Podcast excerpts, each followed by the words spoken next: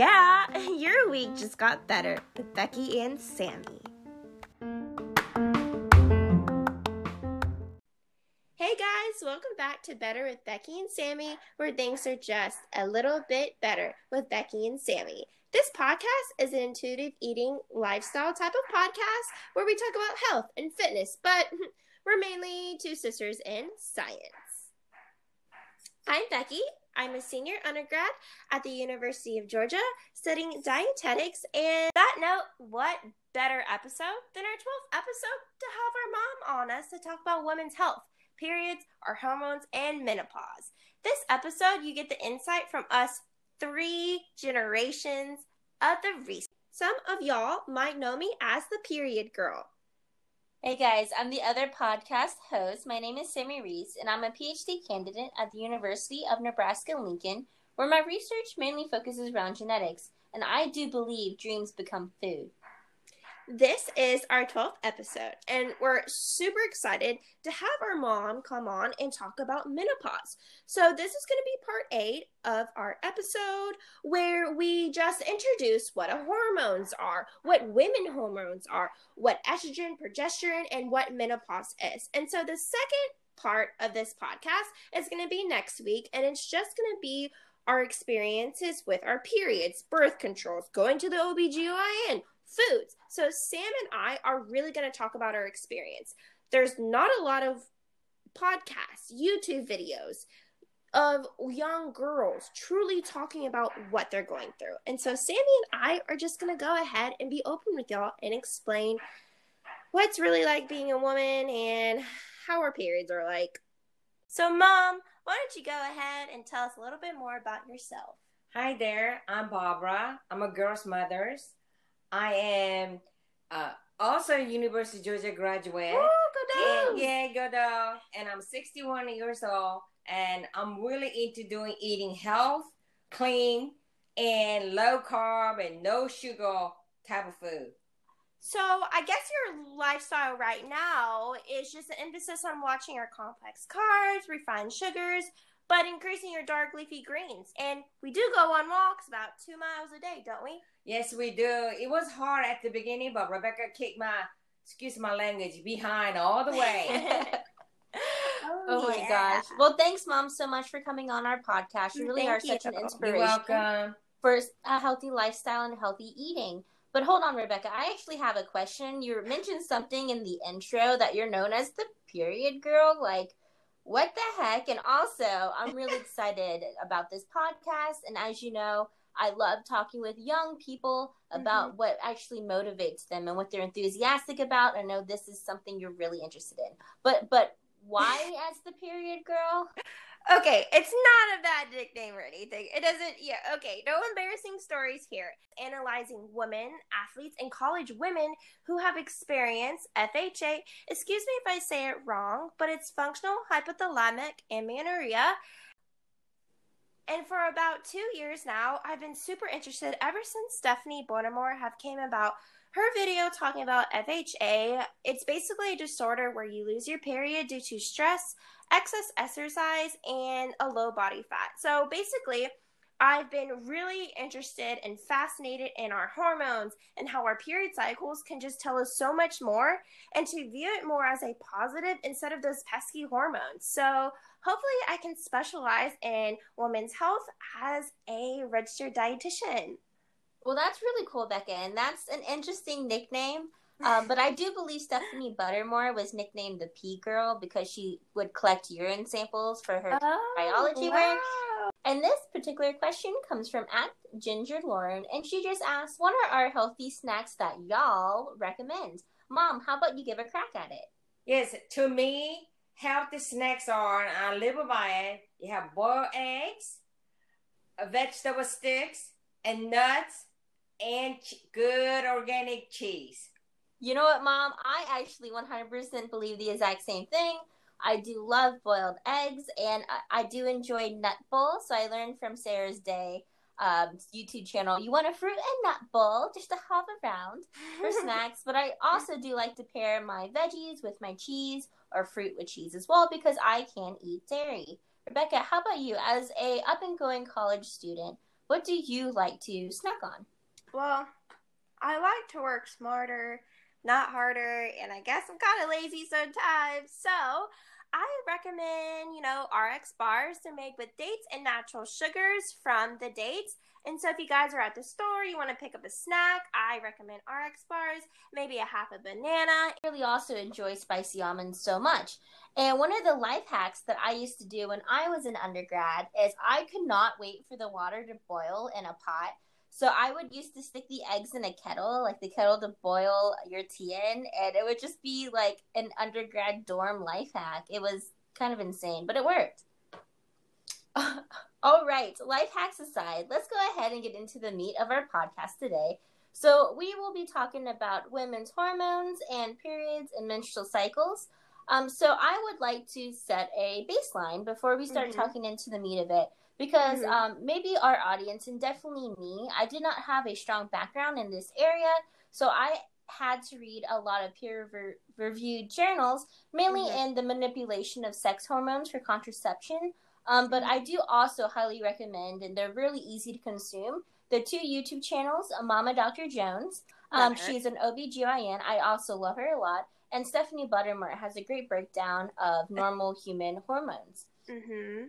All right, so um, let's talk about your average or normal cycle. Now, all of us women are different, but this is just kind of like the average of what a normal healthy cycle would look like. So, we're talking about your menstrual cycle, and so your Mhm. menstrual cycle um, lasts around an average of 28 days. And normally you Mhm. get it from the, your start of puberty right up to you hit menopause. Um, and it is basically hormonal changes for the fertilization and implantation of the egg into the uterine wall to, for babies. Um, and if there are is no fertilization nor implantation, then the uterine wall is expelled, and that is what we commonly refer to as having a period. Um, so um, the question that I was asked a little bit earlier is um, are the period cycle and the menstrual cycle are they the same thing? And i like to list uh, think of them as that the period cycle is part of the overall menstrual cycle. Mm-hmm. um, so now that we kind of like defined our personal definitions of what a menstrual cycle is i would like to give a little bit more information on some uh, female hormones. Now there are a lot of hormones that are in play but however, I just want to talk and focus on the two main ones, um, and the ones that I had the most questions about. So they contain estrogen and progesterone. So estrogen is a sex hormone, and it's actually commonly found both in men and women. Um, Really? however, yeah, exactly. So it's very wow. men has it that's, too. That's Yes. crazy. Absolutely. Um, and it's something that because we associate it so much with giving someone feminine features, um, that Mhm. uh, we forget that men also have this hormone as well. Um, but it's just the same at women, which have testosterone, which we actually think about being more of the manly characteristics. So we both share these sex hormones. Um, and it is found higher in women, especially during their fertile years. Hmm. And um, estrogen is partially responsible again for giving you your warm and lean characters. Um, and so when we talk about our menstrual cycle, when we talk about estrogen, it is mainly the highest between your 14 to 7 to 14 day part of your cycle, right up until you hit um, your ovulation. So it gently ramps up. Um, but once you have your ovulation, your estrogen actually there is a decline to it, and actually declines further until your next cycle. So estrogen is definitely a main source, a main sex hormone when it comes to talking about uh, your menstrual cycles. Wow. So the second hormone that I would like to give just a little bit more background on, it's called progesterone. It is also a sex hormone, and so your progesterone when you start your cycle is actually pretty low, um, right up until you hit your ovulation. And after ovulation, it actually is a sharp and rapid increase of this Mm. particular sex hormone. But then it slowly dies off, and there's a drop uh, right before your next cycle.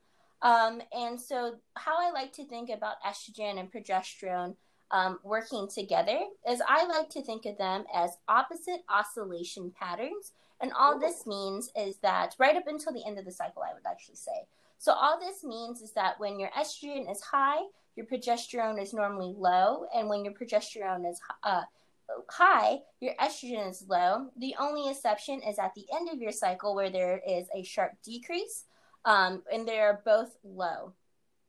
So, like I said, uh, yeah. So, a little bit more background before we get into kind of like how we have experienced our cycles. Um, Yeah. something that really caught my attention, and I read quite a few peer-reviewed journals on, is the manipulation of these two hormone analogs. Um, so basically, they're hormones, but Mm. almost. I like to think of uh, analogs as almost Mhm. a hormone, but not quite Yeah. something we can manipulate is the use in uh, the pill for contraception so for Wow. a form of birth control and so basically when you're using the pill it's a combination of estrogen and progesterone um, Mm. analogs and basically it mimics the body already ha- being um, implanted and fertilized so the theory Wow. is if you have already implantation and fertilization there is no need to release an additional egg um, so therefore, a new egg cannot be fertilized because the body already thinks there is implantation and fertilization. So that is how the pill actually worked, which is something crazy. I did not know up until now. Wow. So yeah, I know that was a lot going on. Trust me, like um, it Yeah. took me a little while because I said I'm not very comfortable with this topic, but just to give kind of us a baseline and just a jumping point to start off with. Now that that is Yeah. all done, Rebecca, um, so what are your thoughts? Because I know this is definitely a podcast you wanted to do. yeah. Oh, wow. I'm super ecstatic. At first, the beginning of the summer, I guess some of their followers and here listeners can hear.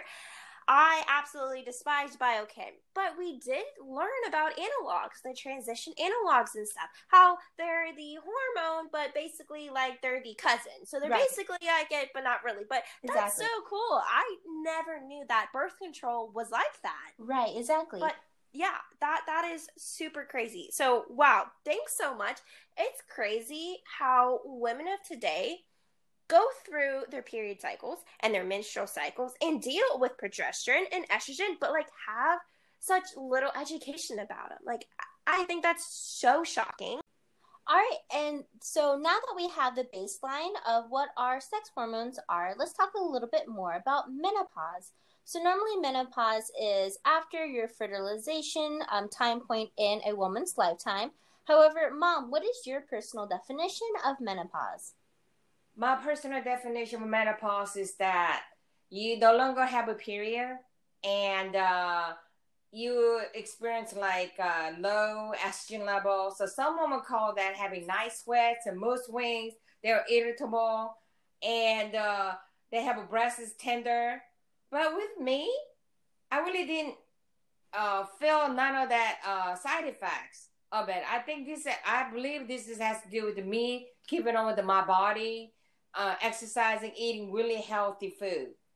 Oh, Yeah. So, yeah, you said that symptoms before were like night sweats, breast tenderness, and you said that you didn't really have any of those symptoms. So, do you think correlating your eating lifestyle, your exercise lifestyle, do you think those could help deal with some of the menopausal symptoms? And I really believe it is so, because uh, you know when we go through menopause, our ovary doesn't produce estrogen anymore, Mhm. so we have to solely rely on our adrenal gland. So it's Oh. really must. You have to try to be healthy. okay.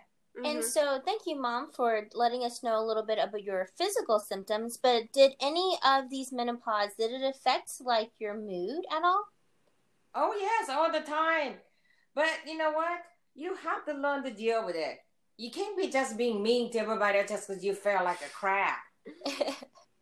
That's something we all need to learn.